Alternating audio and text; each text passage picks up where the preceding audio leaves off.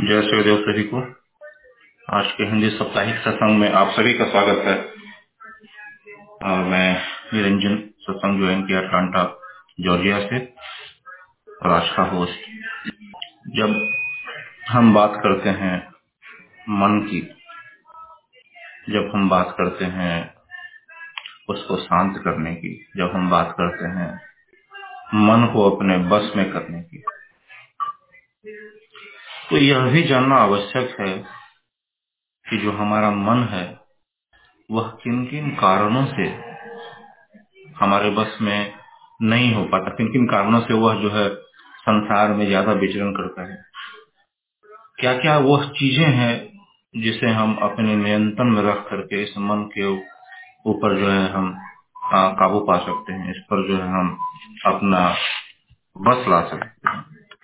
मन एक ऐसा चीज़ है जिसके कारण ही संसार है। मन अगर एक बार बस में हो जाए तो पूरा संसार बस में हो जाए।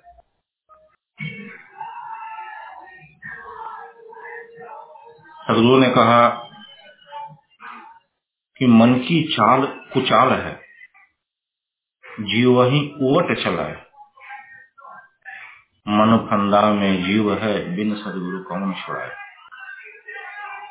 यह तो ठीक है, सत्य है कि बिना सदगुरु के इसे कोई नहीं छुड़ा सकता इसके चंगुल से इसे कोई शांत नहीं कर सकता। लेकिन वह सदगुरु की युक्ति तभी कार्य करती है, जब हम सदगुरु के बताए हुए कुछ मार्गदर्शन, कुछ नियम है, जिस पर जो है हम चले।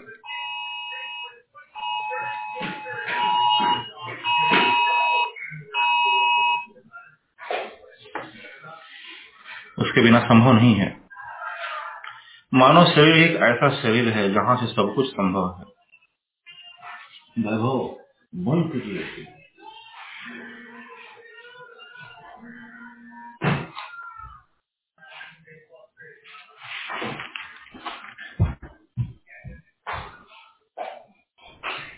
तो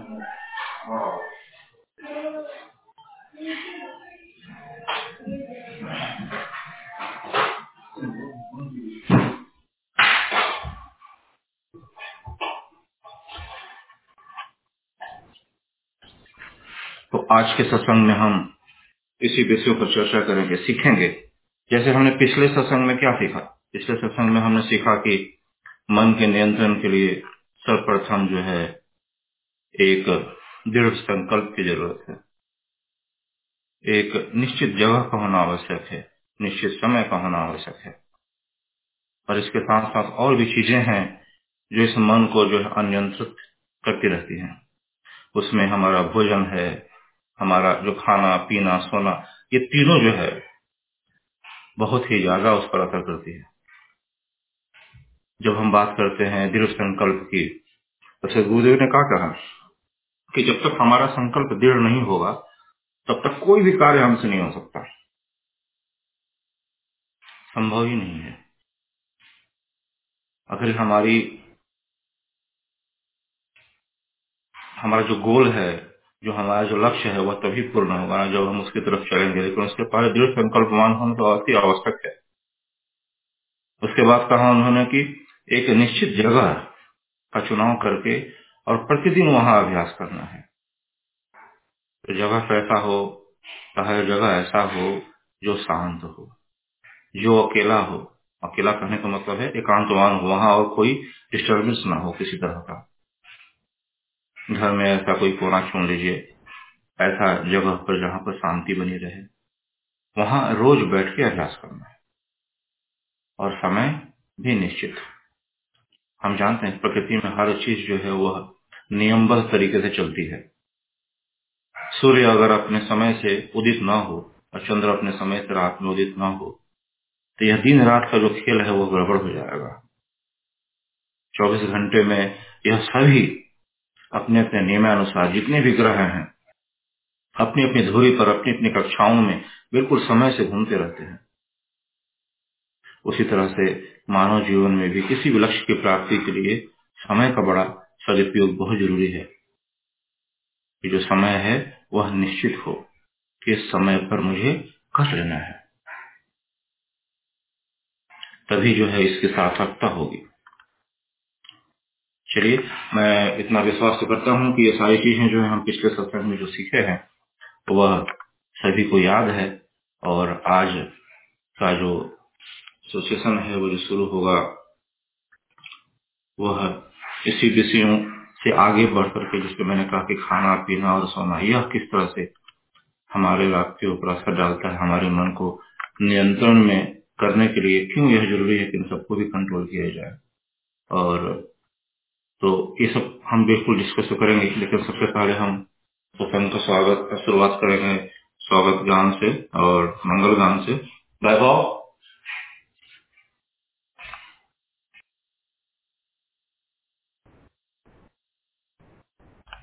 इसके लिए वैभव से निवेदन करता हूँ कि आप स्वागत गान से सूर्यदेव का आह्वान करें। स्वागत गान। धन्यवाद।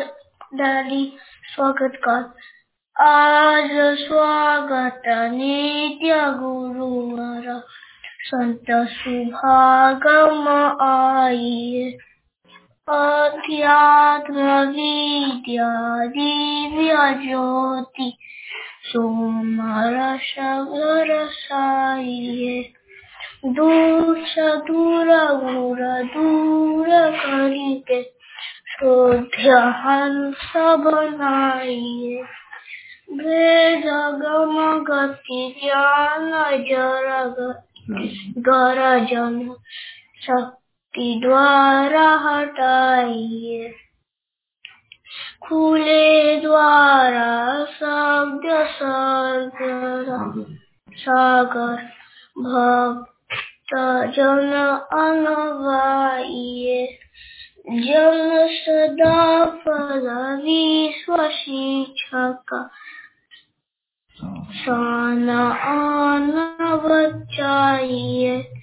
आज स्वागत नित्य गुरुवर।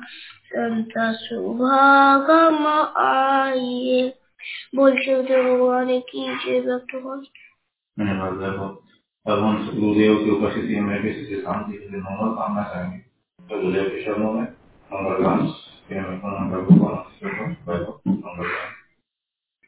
धन्यवाद, दादी। मंगल का विश्व शांति नाम मंगल परम गुरु को ध्याइए वर्ग दंड शांति दूर कर भाव विद्या मिटाइए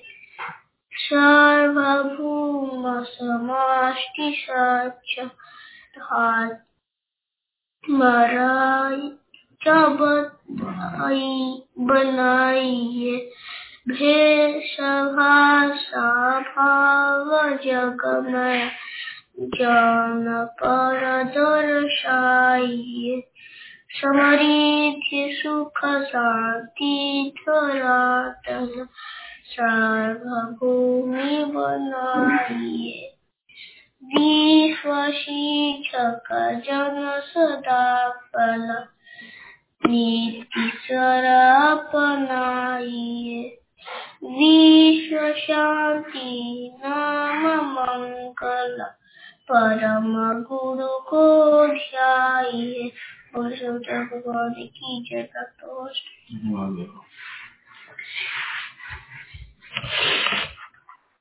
अपने बड़े सुंदर तरीके से स्वागत गान और मंगल गान के माध्यम से गुरुदेव का आह्वान किया। और उनकी उपस्थिति में विश्व की मंगल कामना हेतु प्रार्थना भी किया। प्रसंग को हम अगली कड़ी की तरफ़ ले चलते हैं। जहाँ पर हम इन विषयों के बारे में आ, बात करेंगे। जहाँ हम जानते हैं कि इस अनियंत्रित मन के पीछे बहुत से कारण हैं कुछ लोग क्या करते हैं? मन को बहलाने के लिए किसी मनोरंजन का सहारा लेते हैं। कुछ उनकी हॉबियाँ होती है, कुछ उनकी जो शौक होते हैं। जहाँ पर वह कुछ देर के लिए मन को बहला तो लेंगे, लेकिन अल्टीमेटली क्या होगा? कुछ देर के बाद जो है, फिर मन और बार बार जो वह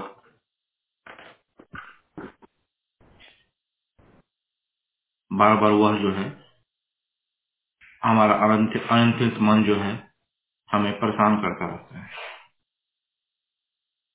तो इसलिए यह आवश्यक है कि मन को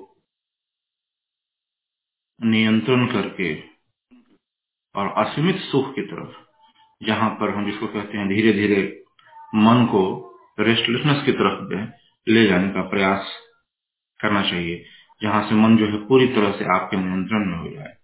जब मन नियंत्रण में हो जाए, जब अनियंत्रित नहीं रहेगा तो वह सुख का अनुभव करेगा। क्योंकि वह दुखी है ही इसीलिए। वह जिस सुख की चाह में, जिस सुख की खोज में इधर उधर भटक रहा है, हर एक चीज़ में वह सुख खोजने के प्रयास कर रहा है, वह सुख उसे मिल नहीं रहा। पर वह सुख खोजने वाला है कौन? वह है आप। आत्मा जो मन के माध्यम से हर जगह सुख खोजने का प्रयास कर रहा है। तो समस्या यही है, मन के माध्यम से सुख खोजने का प्रयास कर रहा है, जो संभव ही नहीं है, जो संसार में नहीं है। तो इसलिए उस मन को उस संसार से विमुख कर देना, उसको रोक करके और उस आत्मा को उसकी शक्ति वापस दे करके जब मन हमारे नियंत्रण में आ जाए पूरी तरह से, तब हम वह सुख और उस आनंद के प्रति आगे बढ़ सकते हैं। तो आज के सत्संग में उसी के बारे में विशेष रूप से चर्चा करेंगे। तो मैं विजय जी से निवेदन करता हूँ कि आज के जो सेशन है आज का जो सत्संग है उसमें हम विशेष रूप से किस चीज़ पर चर्चा करेंगे आ, उसके बारे में थोड़ा सा जानकारी हमें प्रदान करें। आप विजय जी। जय गुरुदेव सभी को। आज हम लोग मन के नियंत्रण के दूसरे सेशन में प्रवेश किए हैं। किए हैं। बड़े सौभाग्य की बात है कि हम सबके भीतर परमात्मा ने ऐसी ऊर्जा भरी है, ऐसी प्रेरणा भरी है कि हम संकल्पवत हो चुके हैं कि हमें ध्यान अब प्रतिदिन करना है। पिछले सात दिनों में हम सब मिलकर उसका प्रयास किए हैं।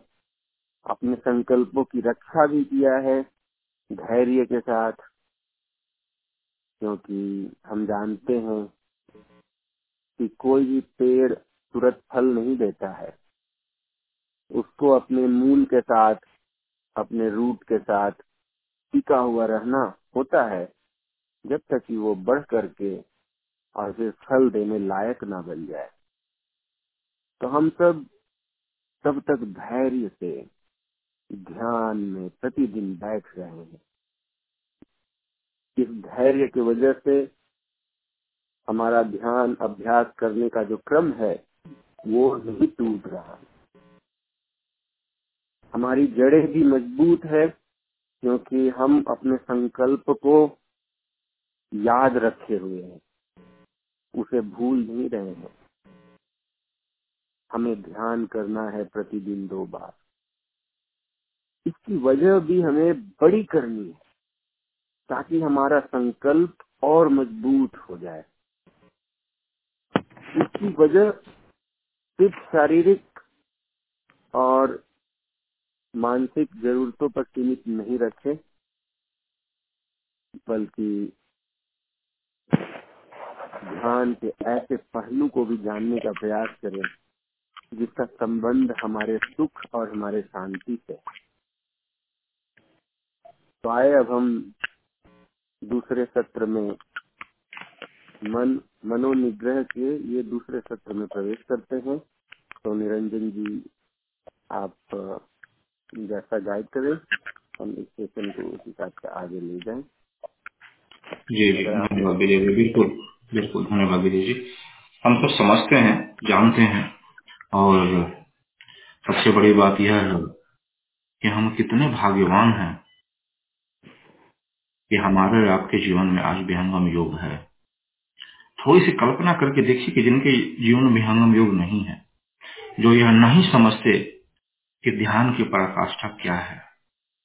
ध्यान को महज एक शरीर का आसन और प्राणायाम उत्प्रेमी में बाँध करके रख दिए हैं। जब तक हम यह समझ के बैठे हुए हैं कि यह शरीर ही सब कुछ है, तभी तक समस्या है, क्योंकि हम उसी शरीर का ख्याल करने में पूरी ज़िंदगी बिता देते हैं। और जिस दिन मालूम चल गया यह शरीर तो एक मात्र कपड़ा है, इसके उतार के फेंक देना है। जिसकी रक्षा करना है, जिसके लिए हमें चिंता करना है, वह तो कुछ और ही वस्तु है। तो आइए देखते हैं कि हम सत्संग के अगले क्रम में चलते हैं, कुछ प्रश्न को लेंगे हम, और हम आशा करते हैं कि इस प्रश्न से हम सब लाभान्वित होंगे। जानते हैं हम, अभी हमने थोड़ी देर पहले भी चर्चा करी कि मन को नियंत्रण करने के लिए एक दिल संकल्प, समय और निश्चित स्थान तो है ही, करना ही चाहिए। इसके साथ साथ क्या हम विजय जैसे जानना चाहेंगे कि हम क्या अपने खान पान पर नियंत्रण करके, अपने सोने पर भी नियंत्रण कर सकते हैं? और वैसे नियंत्रण करके क्या हम अपने मन को नियंत्रण में लाने का प्रयास कर सकते हैं? अगर ऐसा है तो यह क्या तरीका है? और क्या क्या चीज़ है जिससे हम अपने खान पान सोने को नियंत्रण कर सकते हैं।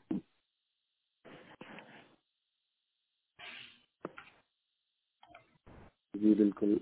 तो इस सत्संग में हम लोग इसी बात को सीखेंगे, जानेंगे कि सदगुरु सदाफल देव जी महाराज ने स्वरवेद में ऐसी कौन सी और बातें कही जो हमारे लिए ध्यान में मदद करने वाली है?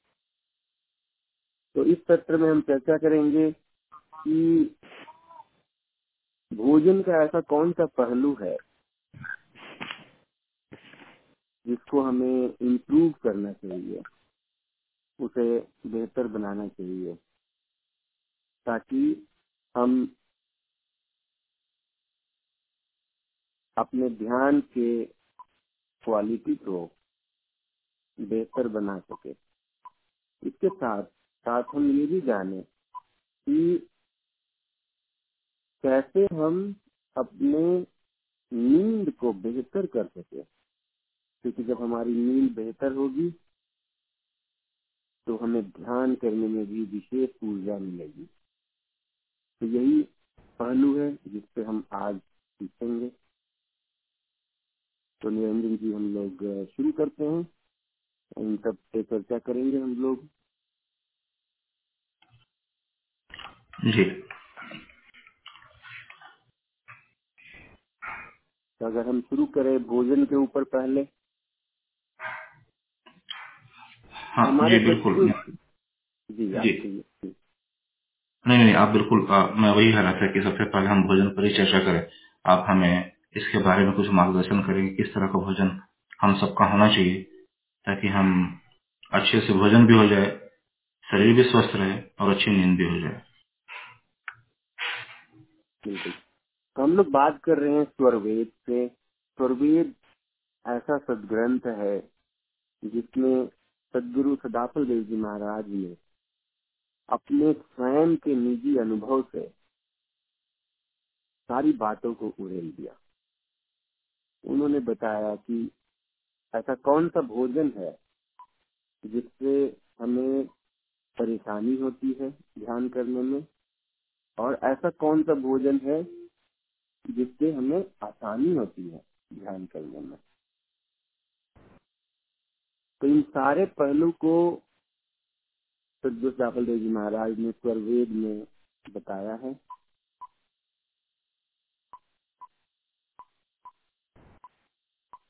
तो वो कहते हैं स्वरवेद में कि हमारा जो भोजन हो, वो सुपाच्य हो।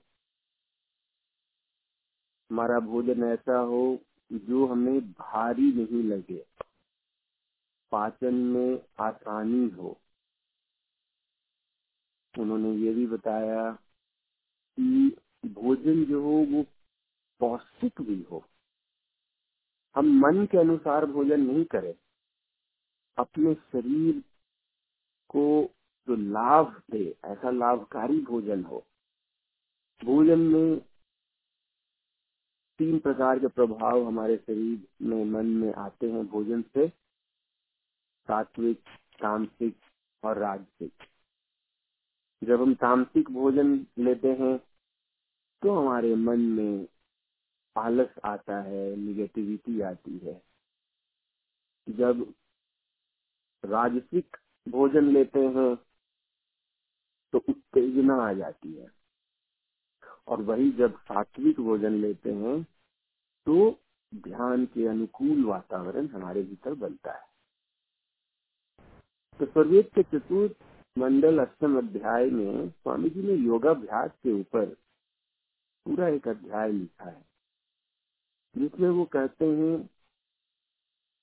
कि अशन शुद्ध प्रिय सात्विकी हितकर शुभ गुण खान दूध, फूल, फल सुलभ है, कंद मूल रह जा। उन्होंने कहा कि भोजन रस युक्त वाला होना चाहिए। कंद मूल का दूध, फूल, फल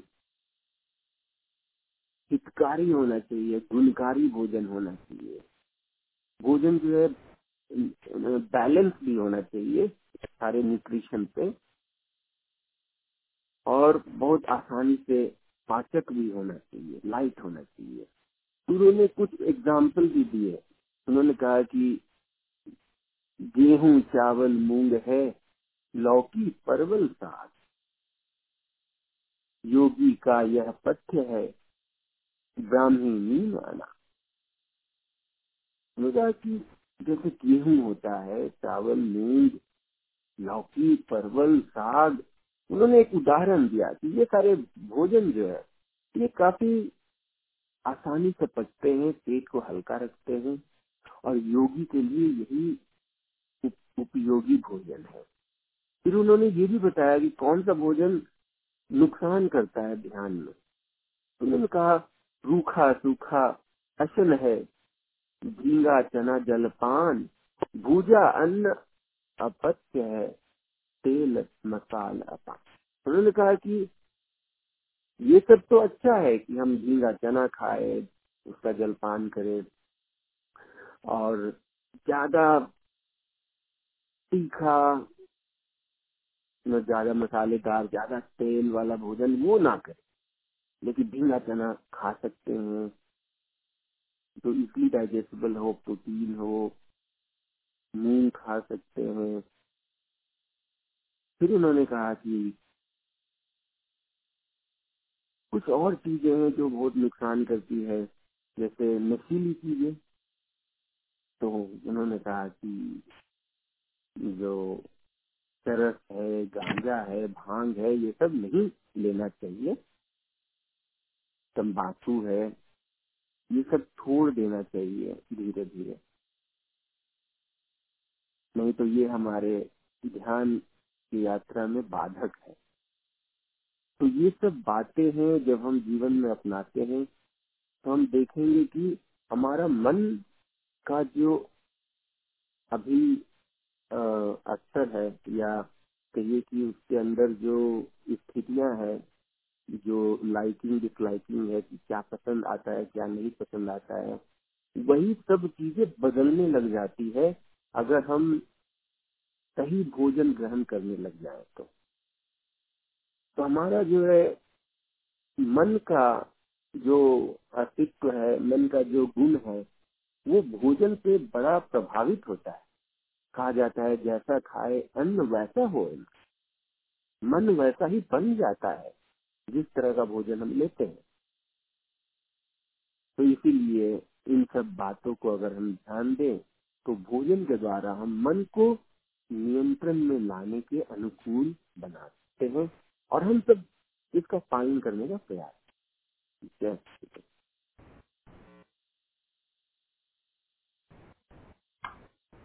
धन्यवाद विजय जी। ने सही कहा आपने। लेकिन विजय जी एक प्रश्न और है छोटा सा यहाँ पर।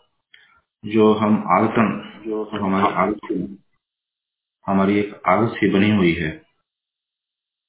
मतलब यह तो ये तो ठीक है, लेकिन इसके रूप में जब हम परिवर्तन कर देते हैं, जैसे सुबह में पराठा खा लिया, है तो बना हुआ गेहूँ से ही। सुबह का पराठा खा लिया, उसके साथ बटर डाल के खा लिया, और उसके बाद ऑफ़िस के लिए निकल गया। बहुत बार सुनने को मिला है ऐसे कि सुबह जो है आपका पाचन शक्ति बहुत ही स्ट्रांग होता है तो अच्छे से खाइए ठोस के खाइए।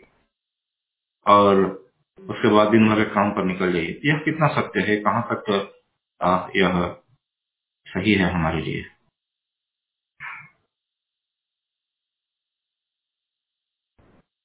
देखिए, जो जिस तरह का शरीर का अभ्यास होता है, उसी अनुसार हमारी जरूरतें भी होती है। तो अब अब जो व्यक्ति बहुत कठोर परिश्रम करने वाला है, उसे तो भोजन चाहिए, अच्छे से चाहिए, ताकि उसकी ऊर्जा बनी रहे।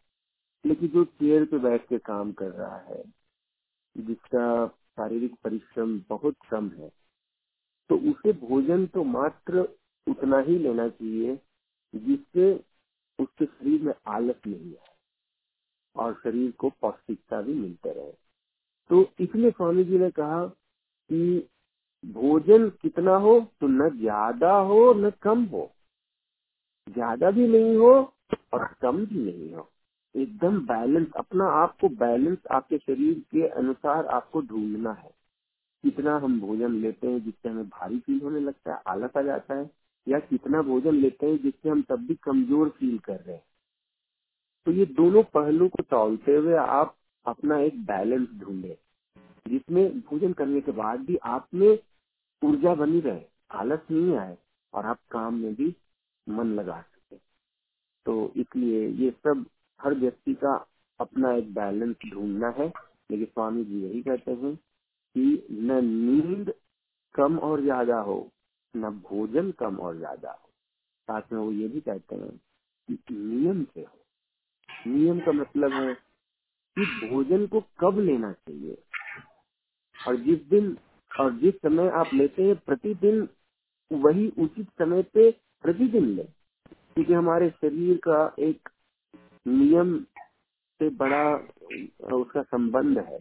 जिस नियम में आप शरीर को बांधेंगे, हमारा शरीर उसी के अनुसार अपने हार्मोन और वो सब बनाना और उसको यूज़ करना शुरू करता है।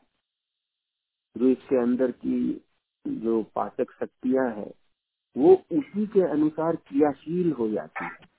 क्योंकि उसे पता है कि अब मेरे अंदर भोजन आने वाला है। तो इसलिए नियम बहुत उपयोगी है। हमारे शरीर को, हमारे मन को उस अनुकूल में, अनुकूलता में रखने के लिए ताकि हमें ध्यान में बिल्कुल कोई परेशानी ना हो। न शारीरिक तक हो, मानसिक तक हो तो नियम हो। क्वांटिटी का नियम हो, समय का। जी। धन्यवाद विजय जी। स्वामी जी ने, स्वामी जी ने भी एक जगह स्वर्वेद में लिखा है प्रथम मंडल में ही कि तन रक्षा भोजन करें। अल्प आहारी संत, नाम सने ही विकल है निशिदिन भजन आनंद। स्वामी जी ने कहा कि तन रक्षा के लिए भोजन होना चाहिए। तन की रक्षा तो हो ही रही है। लेकिन आहार कैसा हो, अल्प हो, इतना ही जिससे कि आलस न आ जाए।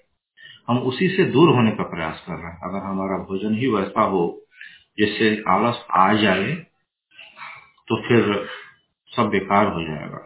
तो इसलिए अल्प आहार ही होना चाहिए। भोजन में सब कुछ सम्मिलित है।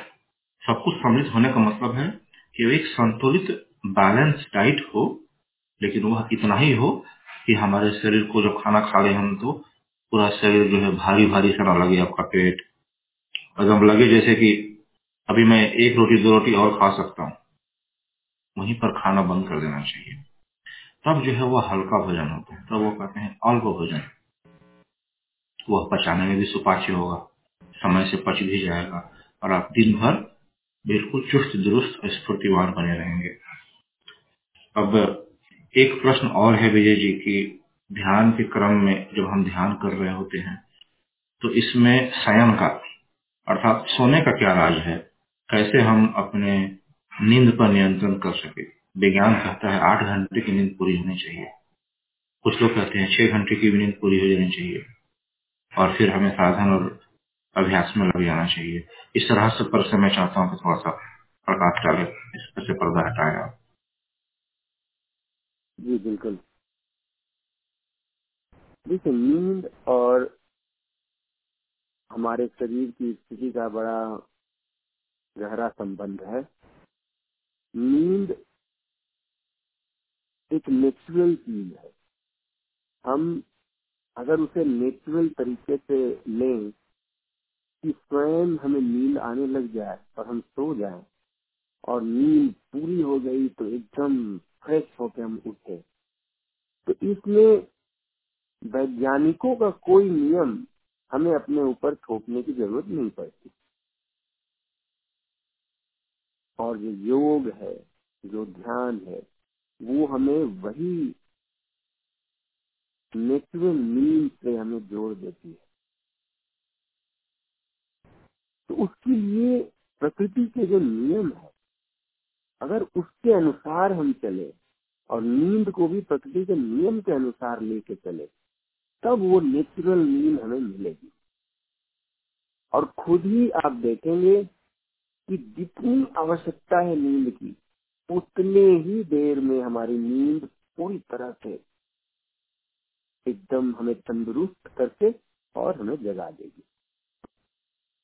तो सदगुरुदेव कहते हैं, इसीलिए कि नींद का जो दुश्मन है वो है, या हमारा जो दुश्मन है, जो नींद को बढ़ा देता है, वो है आलस तो उसके लिए उन्होंने कहा भोजन अल्प प्रमाण से नहीं, अधिक निर्धार सात्विक शुद्ध स्वभाव में आलस निद्रा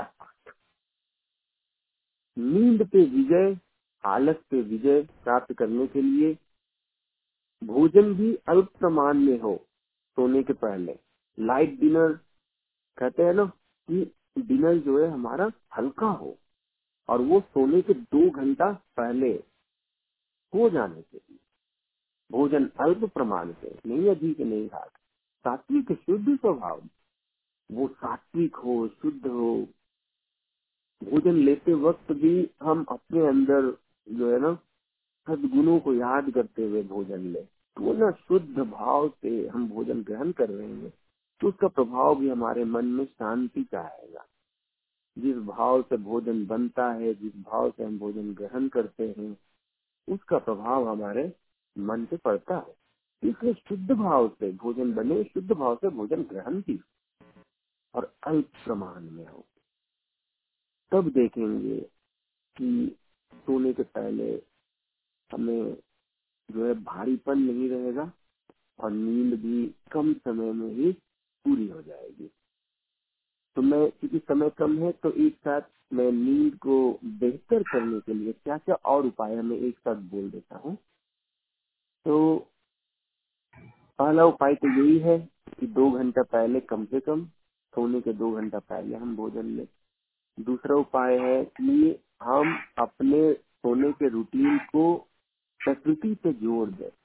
यानी प्रकृति अगर सो रही है तो हम भी सो जाए। प्रकृति अगर जगने लग गई तो हम भी जग जाए। यानी कहते हैं ना early to bed and early to right makes a man women and every one healthy wealthy and wise तो अंग्रेज़ी का ये मुहावरा है तो उसको हम पालन करें। हम दस, साढ़े दस बजे तक सोने का प्रयास करें और उसके बाद देखेंगे कि सुबह ब्रह्म मुहूर्त की वेला में आपका धीरे धीरे नींद टूटने लगेगा। वो क्यों टूटेगा?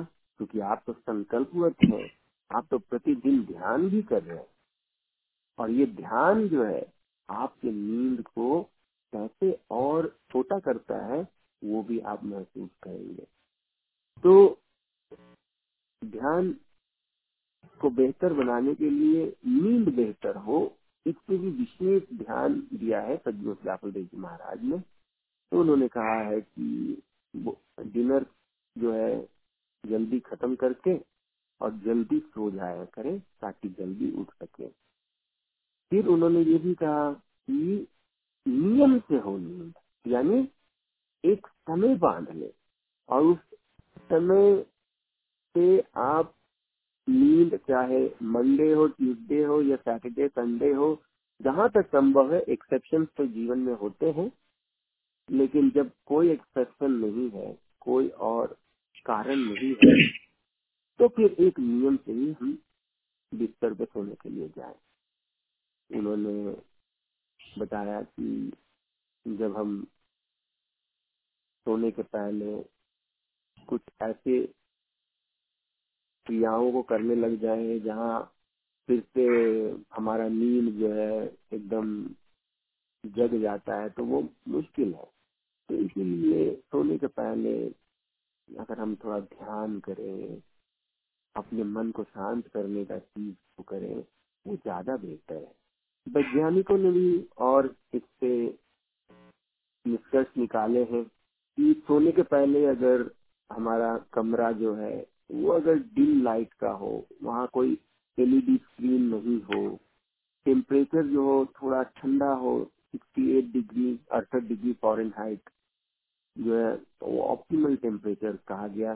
कि उसके वजह से क्या होता है कि टेम्परेचर जब 68 डिग्री होता है, थोड़ा ठंड हो तो उस ठंडक में ही जो एक अंदर में जो ब्रेन में एक सिग्नल आता है, जो कहता है कि अब सो जाओ, सोने वाला जो सिग्नल है, वो निकलता है जब ऑप्टिमल ये टेम्परेचर थोड़ा कम होता है, जब थोड़ा ठंडक की ओर होता है तब।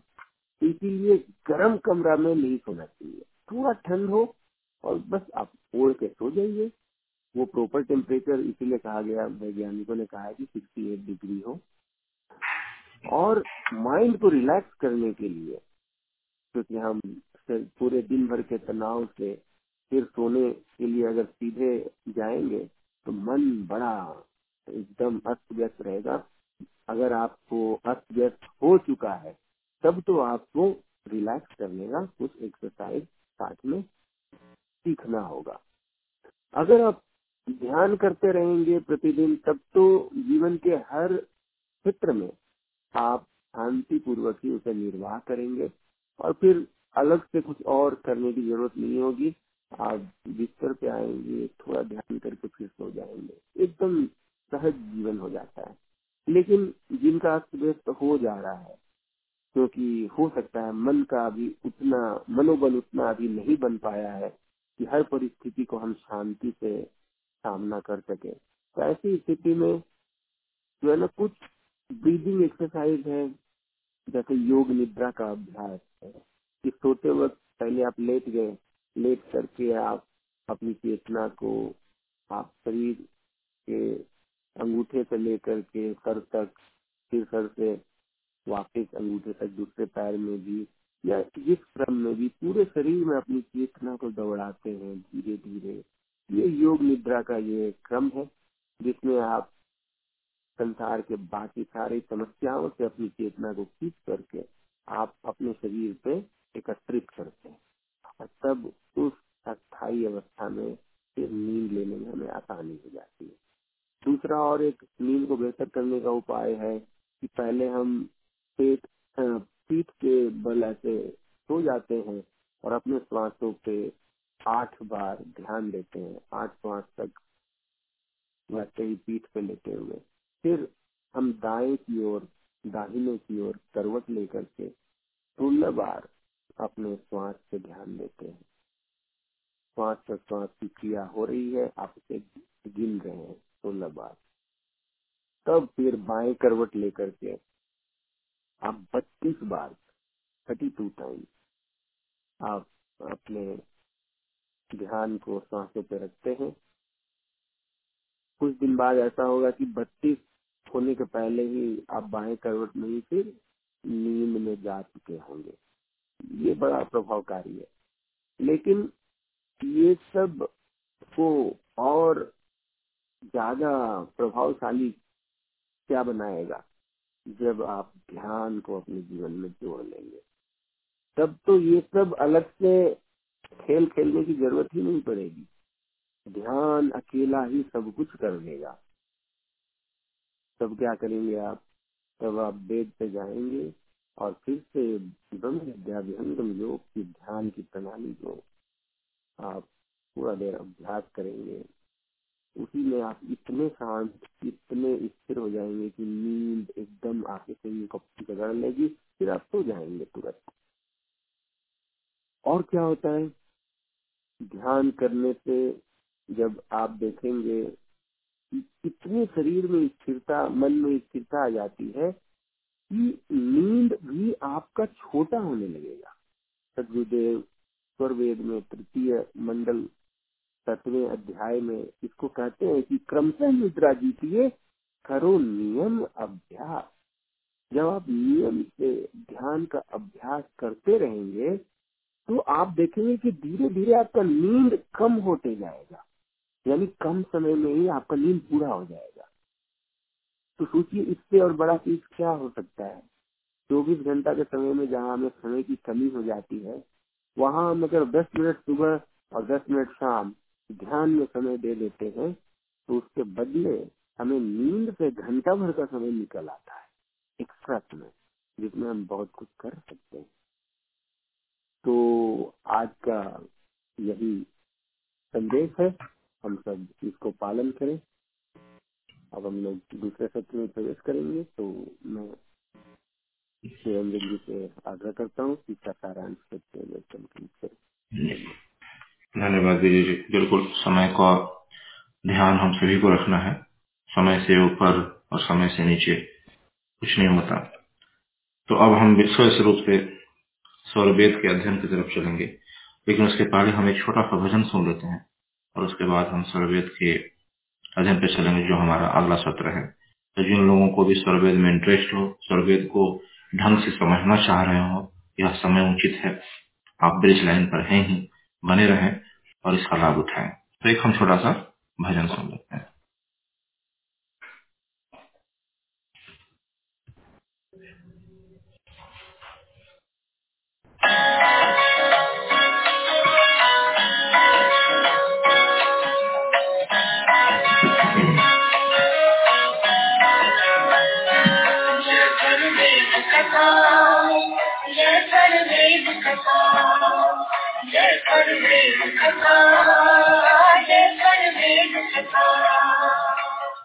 श्रवण मात्र से मिट जाती है श्रवण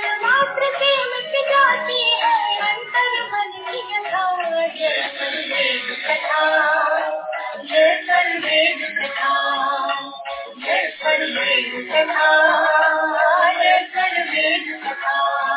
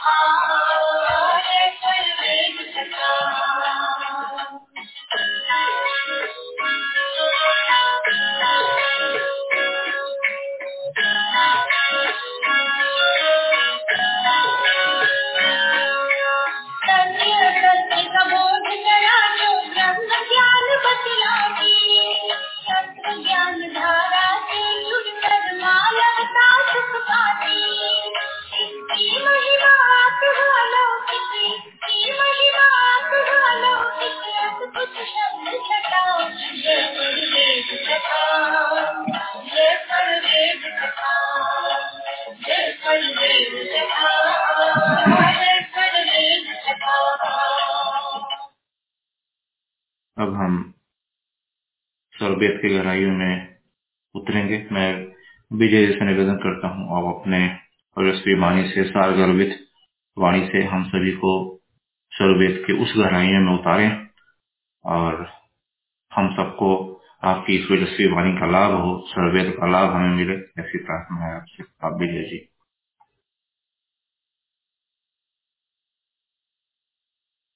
जय सदगुरुदेव, स्वरवेद के इस सत्र में आप सबका स्वागत है। सदगुरु का ही ज्ञान है, सदगुरु का ही अनुभव है।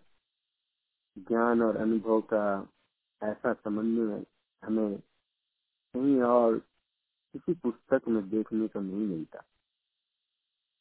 अनुभव को उन्होंने जो अनुभव शब्दों में पिरोया जा सकता है, उसको उन्होंने उड़ेल दिया स्वरवेद के इस ग्रंथ में, जिसको पढ़ने से हमारे शरीर में रोमांच भर जाता है, रोंगटे खड़े हो जाते हैं, कंप होने लगता है चेतना ऊर्ध होने लग जाती है, हमारे मन की स्थिति बदल जाती है, हमारा चरित्र बदल जाता है। भोगी से योगी बन जाते हैं। जो दुर्गुण है, वो दूर होने लग जाते हैं। जो सदगुण है, उनका विकास होने लग जाता है। बहुत कुछ मात्र स्वर वेद के उन शब्दों को श्रवण करने से और उसके पढ़ने से आध्यात्मिक विकास की सारी जो जरूरतें हैं, वो पूरी होने लग जाती है। तो पिछले सप्ताह से हमने स्वरवेद अध्ययन का क्रम शुरू किया है। सदगुरु प्रभु को हम सब याद करते हुए स्वरवेद की इस कथा को हम आगे बढ़ाते हैं। तो पहले अध्याय, जो पहले मंडल के पहले अध्याय में जो पहला दोहा था, वो हमने चर्चा किया पिछले सत्संग में। कि सत्य असत्य से अलग है तो पर सत्य स्वरूप अकथ अलौकिक तत्व है, अज अनादि वरदी। जिसके भाष्य में प्रथमाचार्य देव जी सदगुरु धर्मचंद देव जी महाराज ने लिखा है तो मैं दोहरा देता हूँ, कि वह जगत नियंता पर ब्रह्म प्रकृति, आत्मा, काल आदि नित्य पदार्थों में व्यापक होकर तीन पाद शुद्ध सच्चिदानंद स्वरूप से प्रकाशमान बोले, उन्होंने कहा कि वह जगन नियता पर ब्रह्म, प्रकृति, आत्मा, काल आदि नित्य पदार्थों में व्यापक होकर तीन पाद शुद्ध सच्चिदानंद स्वरूप से प्रकाशमान है। उसका वाणी और इंद्रियों से वर्णन नहीं हो सकता। वह आवाच्य पर ब्रह्म प्राकृतिक जड़ स्वरूपों से पृथक, चेतन शुद्ध स्वरूप से प्रकाशमान। उसके समान दूसरा कोई सजातीय पदार्थ नहीं, जिससे उसकी उपमा दी जाए एवं उसके समान दूसरी कोई विजातीय वस्तु नहीं है कि समानता कर वह व्यापक होने से स्वगत भेद शून्य त्रिकालावाद्य गुणातीत सबका स्वामी। सर्वनाम रूपों का सस्ता आधार कम है। तो सदगुरुदेव ने सर्वीत का शुरुआत ही किया परमात्मा के वर्णन से। कोई भी पुस्तक जब लिखी जाती है तो होता है ना, उसमें पहले एक सारांश दे दिया जाता है और उसके बाद उसको डिटेल में फिर बताया जाता है। तो देखिए, सदगुरुदेव ने सारांश के रूप में कुछ और दोहे और लिखा है, जिसमें पहले उन्होंने जो हमारा लक्ष्य है कि कहाँ तक सदगुरु हमें लेके जाने वाले उसको पहले लिख करके ये प्रमाण दे रहे हैं कि मैं उस तत्व को जानता हूँ। इसलिए पूरे विश्वास, पूरे आस्था से आप मेरी कही बातों को सुने। तो पहले उन्होंने लक्ष्य के बारे में ही लिख दिया कि जहाँ ले जाना है, उस सत्ता के बारे में मैं जानता हूँ। मैंने उसे अनुभव किया है, मैंने उसे प्राप्त किया है और उस अधिकार से मैं इस पुस्तक को लिख रहा हूँ। और तब वो आगे के अध्याय में फिर बताते जाते हैं कि उस लक्ष्य तक पहुँचने के लिए क्या क्या चीज़ों की ज़रूरत पड़ेगी। तो इसके पहले कि मैं दूसरे दोहे में प्रवेश करूँ मैं चाहूँगा कि और भी जन जो पहले सत्र में ज्वाइन किए थे, अगर कुछ शेयर करना चाहते हैं पहले दोहे के लिए तो हम सब उसकी चर्चा से पहले शुरू करें, या कुछ उसमें पूछना चाहते हैं तो जितने भी यहाँ और स्वरवेद पढ़े हुए लोग एकत्रित हैं, हम सब अपने अनुभव को उसमें रखेंगे। आप सबसे निवेदन है कि आप अपने प्रश्नों को या अपने भावों को पहले रखें, तब हम दूसरे दोहर में प्रवेश करेंगे।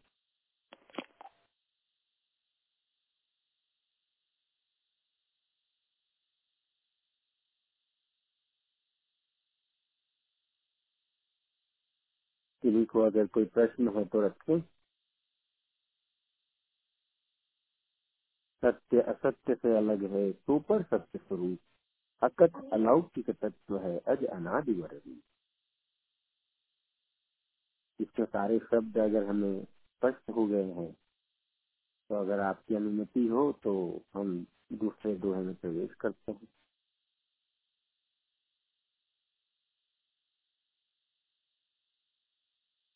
जय सदगुरुदेव विजय जी, माया बोल रही हूँ पेंसिल्वेनिया से। यहाँ पर जैसे बोलते बोल जी स्वरवेद बोलते हैं तो स्वरवेद अध्ययन। क्यों ज़रूरी है स्वरवेद अध्ययन? स्वरवेद में ऐसा क्या है जो हम अध्ययन का पाठ रख रहे हैं? जी बिल्कुल। तो हमारा जीवन भी जो है अगर हम गौर करें तो हमारा जीवन का हर पल भी एक अध्ययन ही है। तो सद्गुरुदेव कहते हैं कि जीवन को हम जिस जिस विषयों से जोड़ के रखेंगे, हमारा मन भी उसी अनुसार शुद्ध और अशुद्ध अवस्था में रहेगा। तो संसार के विषयों से ज़्यादा जुड़ेंगे तो मन अशुद्ध होते चला जाता है। और हमें तो अध्यात्म में आगे बढ़ना है। हमें तो अपने बंधनों से छूटना है। हमें तो आज़ाद होना है, मुक्त होना है, भक्ति को पाना है। तो इसके लिए मन को शुद्ध करना बहुत ज़रूरी तो हमारे संस्कार, जो पूर्व के अर्जित संस्कार हैं उसके प्रभाव से हमारा मन अशुद्ध हो जाता है।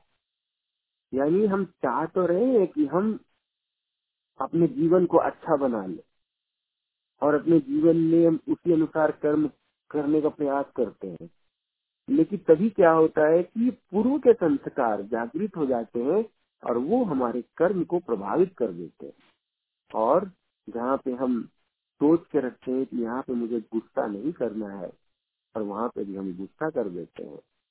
जहाँ पे सोच के रखते हैं कि यहाँ पे मैं विवेक से काम लूँगा, क्षमा, त्याग के साथ काम लूँगा और वहाँ पर हम धैर्य को खो देते हैं।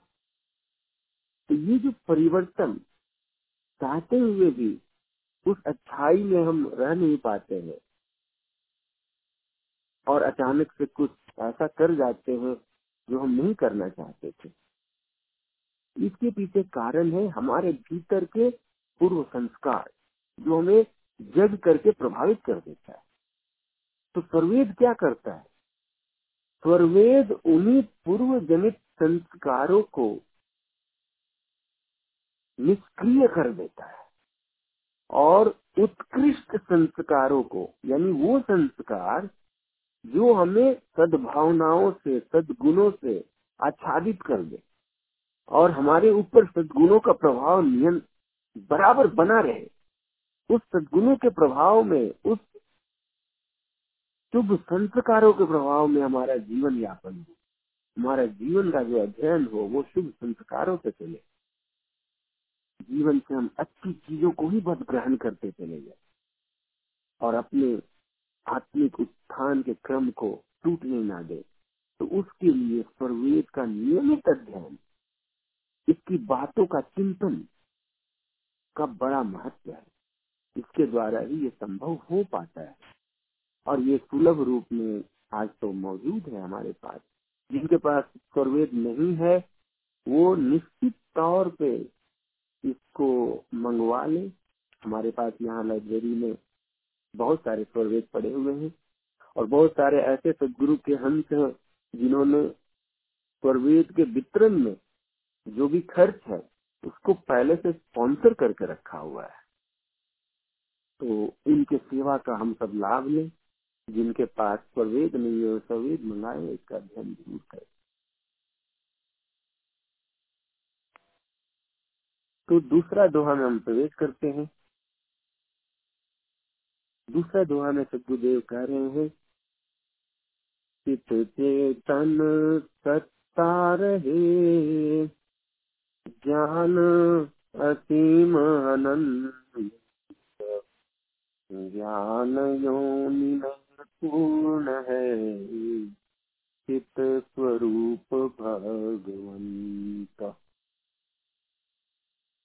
इसमें परमात्मा को उन्होंने चित्त शब्द से संबोधित करते हुए कहा है कि चित्त चेतन सत्ता है। यानी वो जो पर ब्रह्म है वो कहता है, चेतन सत्ता है। तो चेतन सत्ता मतलब क्या होता है? चेतन सत्ता यानी जिसका चेतन अस्तित्व है। सत्ता मतलब अस्तित्व, चेतन मतलब चेतन। इसमें चेतन क्या होता है? चेतन वह जो जड़ नहीं है, वह चेतन है। सिर्फ़ ऐसे नहीं कह सकते कि जो जड़ नहीं है, वो चेतन है। ऐसे नहीं। क्योंकि तो कुछ ऐसी भी चीज़ें होती है जो न जड़ है, न चेतन। जैसे मन। मन जड़ और चेतन के बीच का कहा गया है। जैसे काल। जो काल है, वह न जड़ है, न चेतन है, वह तो कुछ और है। तो फिर चेतन क्या है? चेतन वह जिसके अंदर इच्छा है, ज्ञान है, प्रयत्न करने का भाव है, यानी जो जीवंत है, जिसके होने से जीवंतता का बोध हो, जिसके होने से हम सेंसिटिव होते हैं। कहते हैं ना कि अगर आँखों के सामने कोई चीज़ है, लेकिन उसे हम महसूस नहीं कर पा रहे हैं। इसका मतलब है कि हमारी चेतना आँखों में है ही नहीं। वो महसूस करने की जो ताकत है, वो चेतना चाहती है। तो वो जो परमात्मा है, वो शुद्ध चेतन सत्ता है, वो जड़ सत्ता नहीं है। चित्त चेतन सत्ता है। वो जो परमात्मा है पर ब्रह्म है, वह चेतन सत्ता है। चेतन सत्ता और भी है जो हम आदि के दोहे में सीखेंगे। अभी जानने के लिए, जानने की हम स्वयं जो आत्मा है, वह भी एक चेतन सत्ता है। इसलिए तो शरीर अलग और आत्मा अलग है। आत्मा को शरीर नहीं कहा जाता और शरीर को आत्मा नहीं कहा जाता। जो सारी ये जड़ चीज़ें हमारे शरीर की है, ये शरीर है।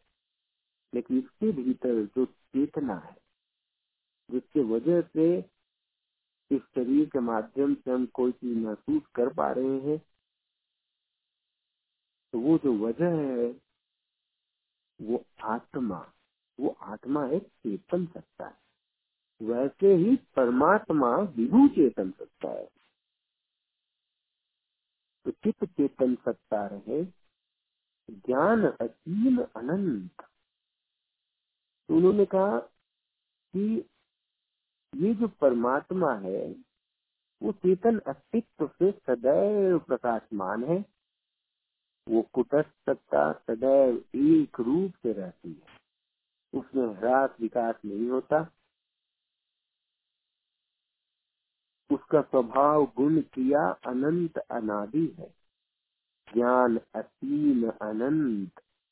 यानी उसका जो ज्ञान की कोई सीमा नहीं है, उसके गुणों की कोई सीमा नहीं है, उनके कृत की, उनके क्रियाओं की कोई सीमा नहीं है। क्या नहीं कर सकते हैं परमात्मा? तो उसका स्वभाव, गुण, क्रिया अनंत अनादि है। फिर ज्ञान योनि में पूर्ण है। वह सर्वव्यापी अनंत सत्ता समस्त ज्ञानों का कारण है। यानी सारे ज्ञान जो हमारे अंदर उतर रहे हैं, वो कहाँ से उतरते हैं? ज्ञान का भी एक मंडल है। ज्ञान का जो बीज है, वो परमात्मा ही है। यही परमात्मा से ही वो ज्ञान प्रकट होते हैं और हमारे भीतर आ जाते हैं। चाहे वो लौकिक ज्ञान हो या परलौकिक ज्ञान। कुछ भी जो ज्ञान के रूप में आज हमें मिल रहा है आंशिक रूप में या पूर्ण रूप में।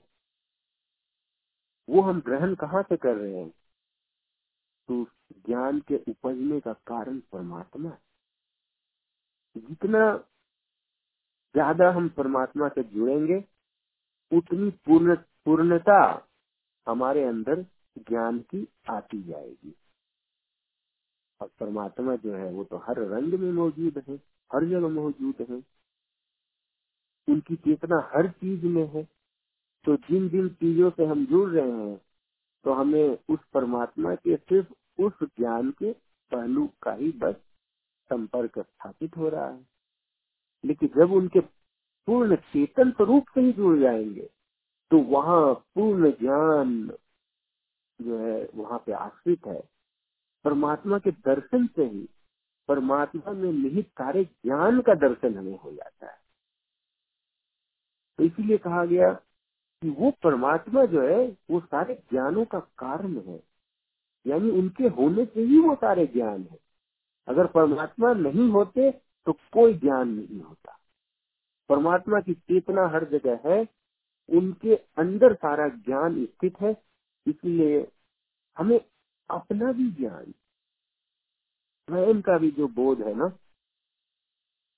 हम कुछ चीज़ें याद रखते हैं, कुछ चीज़ें फिर भूल जाते हैं।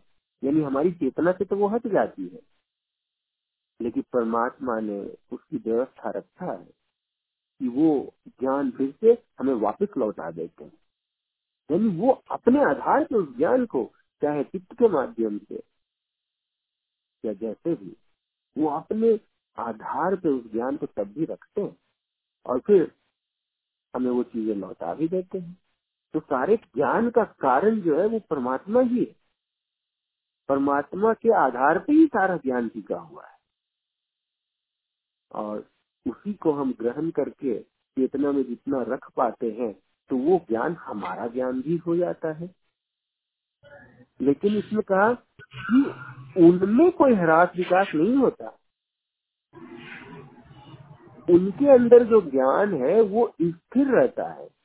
लेकिन हमारी चेतना के अंदर जो ज्ञान है, यानी आत्मा की चेतना के अंदर जो ज्ञान है, उसमें ह्रास विकास होता है।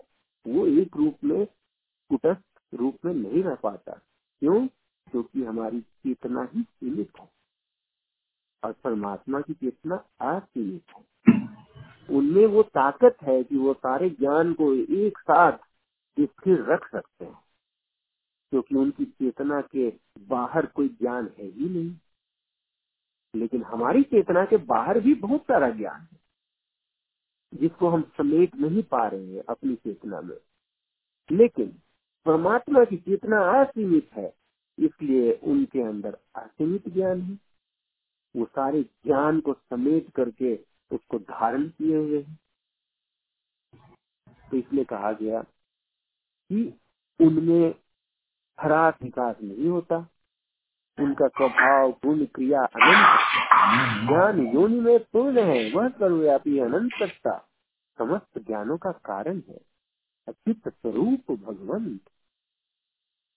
वो ज्ञान स्वरूप प्रभु चेतन एक रस सर्व व्यापक है।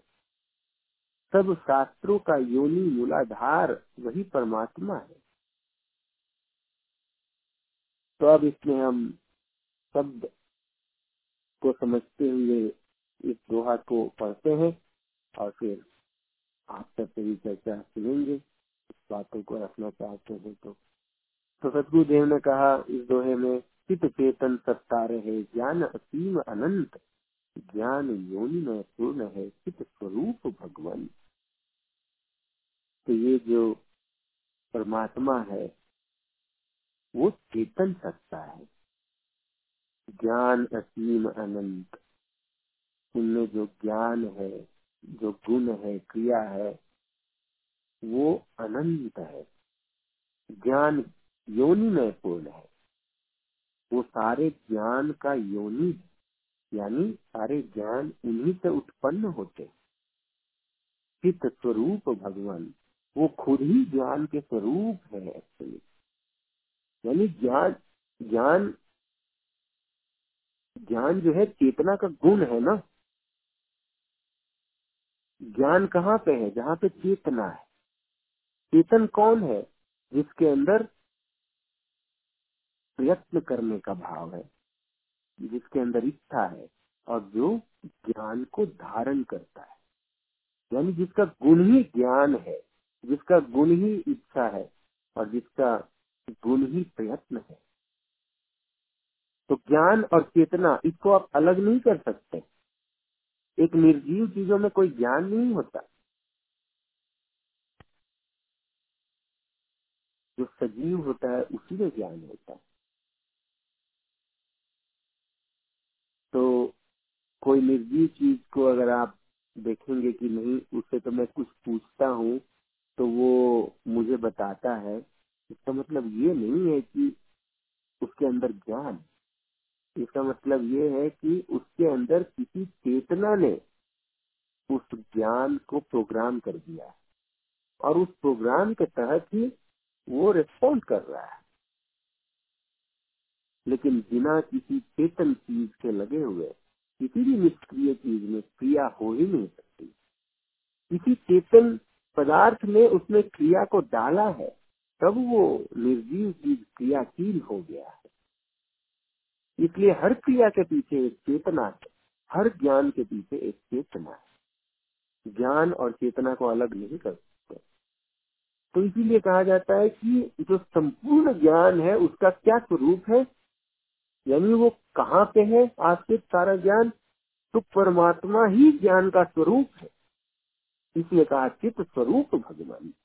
वो परमात्मा ही ज्ञान के स्वरूप है। ज्ञान स्वरूप प्रभु चेतन एक रस सर्वव्यापक इस तरह से सदगुरुदेव ने इस दोहे को बड़े सुंदर तरीके से परमात्मा के व्याख्यान में लिखा है। निवेदन है, अगर आप कुछ कहना चाहते हैं, कुछ शेयर करना चाहते हैं तो बोलिए जी, धन्यवाद विजय जी। अभी हम विजय जी की उस पूर्ण वाणी को सुन रहे थे और सर्वेद का जो ज्ञान जो है, हम अपने अंदर समाहित करने का प्रयास कर रहे थे उनके वाणी के माध्यम से, उनके अनुभव के माध्यम से। जैसा विजय जी ने कहा ना कि यह जो ज्ञान है, वह ईश्वरीय ज्ञान है और वह सदगुरु के बिना संभव नहीं है। सदगुरु वही है जो इन सभी का ज्ञान करा दे। और वेद में इसीलिए सदगुरु के बारे में कहा गया कि अंड मंडलाकार है, व्यापक विश्व महान। सो सदगुरु का रूप है, अनुभव में पहचान वो अनुभव में आते हैं। इसलिए सारा जो ज्ञान है, वो चेतना की जितनी भी चीज़ें हैं, वो सारे अनुभव में आते हैं। इंद्रियों का अपना कोई अनुभव नहीं होता। इसलिए ज्ञान ज़रूरी है। तो इस विषय से संबंधित अगर किसी के पास कोई प्रश्न है और कोई कुछ पूछना चाहते हैं तो पूरा आ गया या कोई पहली बार आपका व्यक्ति जुड़े हों तो चाहते हैं कि आप अपना परिचय देना चाहें, हम सबके बीच। तो आप ज़रूर रखें अपनी बातों को।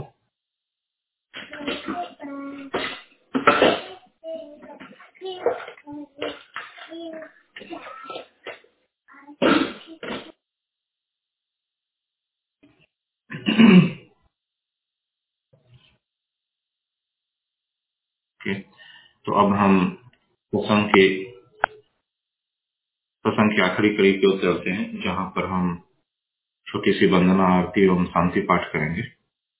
तो इसके लिए मैं शिवानी से आग्रह करता हूँ, निवेदन करता हूँ कि आप वंदना की अंतिम चार पंक्तियों से सदगुरु चरणों में वंदना करें। शिवानी, आप।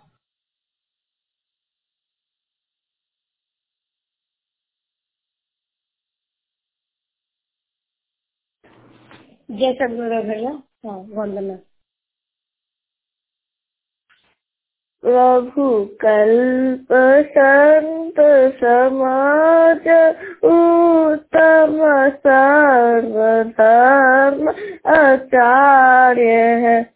जिमिन आशित सिंधु के है। विश्व पथ में कार्य है। प्रभु सत्य संत समाज तेरा, आप रक्षा कीजिए। जग सदा फल ज्ञान भक्ति, वृद्धि दिन दिन कीजिए। गुरुदेव की धन्यवाद शिवानी। अब हम सदगुरुदेव के चरणों में प्रार्थना अर्पित करेंगे। आरती करेंगे। हम सभी से निवेदन है कि आप आरती के पास सब भी अपने अपनी जगह पर खड़े हो जाएँ। शिवानी से पुनः प्रार्थना है। आरती की अंतिम चाँद भक्तियों से आप आरती करें। शिवानी आप। आरती। श्वेत श्वेत वह श्वेत है। श्वेत श्वेत वह श्वेत। तीन पाद अमृत भरा श्वेत महान श्वेत अष्ट शून्य पर धरे धरा के पार कहा सदा फल घर किया भूल पड़ा संसार देव की भक्त गोष्ठ धन्यवाद शिवानी। सभी लोग अपने स्थान पर बैठ जाए शांति पाठ के लिए। अब हम विश्व शांति पाठ की अंतिम चार पंक्तियाँ। शिवानी, आपको ना आपसे निवेदन है कि शांति पाठ के अंतिम चार पंक्तियों से आप शांति पाठ करें। धन्यवाद शांति पाठ। हे प्रभु, शांति स्वरूप हो। शांति शांति, मैं शांति। शांति शांति, जन शांति हो। पूर्ण शांति, मैं शांति। हे प्रभु, शांति प्रदान कर। दूर हो सर्व शांति। देव सदा फल शांति, मैं शांति शांति, सुख, शांति। बोली समुदेव की जय। व्यक्त हो धन्यवाद, शिवानी। जैसा कि आज हमने सीखा कि भोजन पर नियंत्रण कैसे रहे, नींद पर नियंत्रण कैसे रहे अपने खान पान नींद इन तीनों पर नियंत्रण कैसे रहे? स्वामी जी ने स्वरवेद में कहा हमने सुना कि निद्रा भोजन नियम से नहीं न्यूनाधिक होए। समय बस साधन चले, संग साथ नहीं होए इसी स्वरवेद की इसी वाणियों को हम अपने अंदर में आत्मसात करने का प्रयास करेंगे, और हमारा आपका यही प्रयास रहे अगले एक सप्ताह तक कि किस तरह से हम उस सात्विक भोजन को अपनाते हैं, अपने शरीर को स्वस्थ रखते हैं, शुद्ध रखते हैं। न ज़्यादा नींद हो, न कम हो, भोजन भी न ज़्यादा हो, न कम हो और सुपाच्य हो। इसका ध्यान रखते हुए हम अगले एक सप्ताह इसी विषय पर जो है पूरी तरह से ध्यान हम अपना केंद्रित रखेंगे। सुबह शाम ध्यान करेंगे और मतलब एक यह रूटीन बना देना है हमें कि इसी को अगले एक सप्ताह तक फॉलो करके हमें देखना है कि कैसे परिवर्तन हमारे अंदर में आता है। इसी के साथ मैं अपने भाइयों को विराम देता हूँ और विशेष करके वैभव, विजय कुमार जी को, माया जी को, शिवानी को सभी का धन्यवाद, जिसके माध्यम से आज का सत्संग अपने चमसी को पहुँचा। आप सभी को भी धन्यवाद। अगले शनिवार को हम फिर पुनः मिलेंगे स्वरवेद की अगले दोहे के साथ और साथ में अगला जो क्रम होगा सत्संग में, हम उसमें इसी ध्यान से संबंधित कंट्रोलिंग ऑफ़ माइंड से संबंधित कुछ और विषयों को जानने का प्रयास करेंगे। इसी के साथ अपनी वाणी को विराम देता हूँ। बोलिए सदगुरुदेव भगवान की जय।